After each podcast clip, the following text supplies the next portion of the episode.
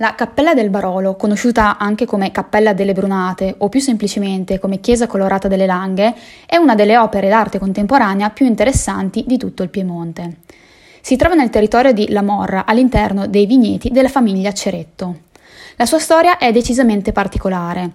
Oggi è considerato da tutti un Instagram spot e sono tantissime le persone che vengono appositamente qui da tutta Italia e da tutta Europa per scattare una splendida foto. Ma non è solo questo. La sua storia, infatti, inizia da molto più lontano ed è fortemente legata al territorio. Il suo nome ufficiale, infatti, è Cappella di Santissima Madonna delle Grazie e la sua storia inizia nel 1914, l'anno della sua fondazione. Inizialmente non venne mai utilizzata come luogo di culto, piuttosto come un luogo di riparo per i contadini che lavoravano nelle vigne dalle forti e ingenti grandinate che eh, accadevano durante il periodo estivo. La cappella ha vissuto poi un lungo periodo di abbandono, fino al 1997, quando la famiglia Ceretto, invece che abbatterla, decise di ristrutturarla e di recuperarla, creando una splendida opera di arte contemporanea attraverso il coinvolgimento di due artisti di fama mondiale, David Tremlett e Sol Hewitt.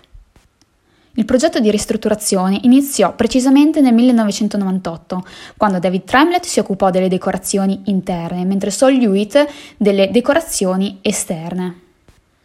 Sol Hewitt scelse colori sgargianti e realizzò campiture geometriche che simulavano la forma delle onde, mentre David Tremlett puntò su un uso di colori ispirato alle palette della terra e all'uso di materiali come il vetro di Murano e il marmo. L'ingresso alla Cappella del Barolo è gratuito e la chiesa è aperta tutti i giorni, dal lunedì alla domenica, dalle 9 alle 19.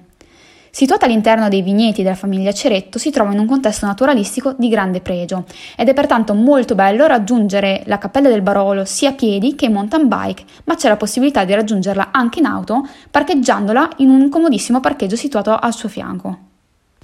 Infine è molto importante sapere che proprio qui parte anche un tratto del trekking del Barolo ed è quindi eh, possibile proseguire una piacevole camminata tra gli splendidi vigneti delle Langhe.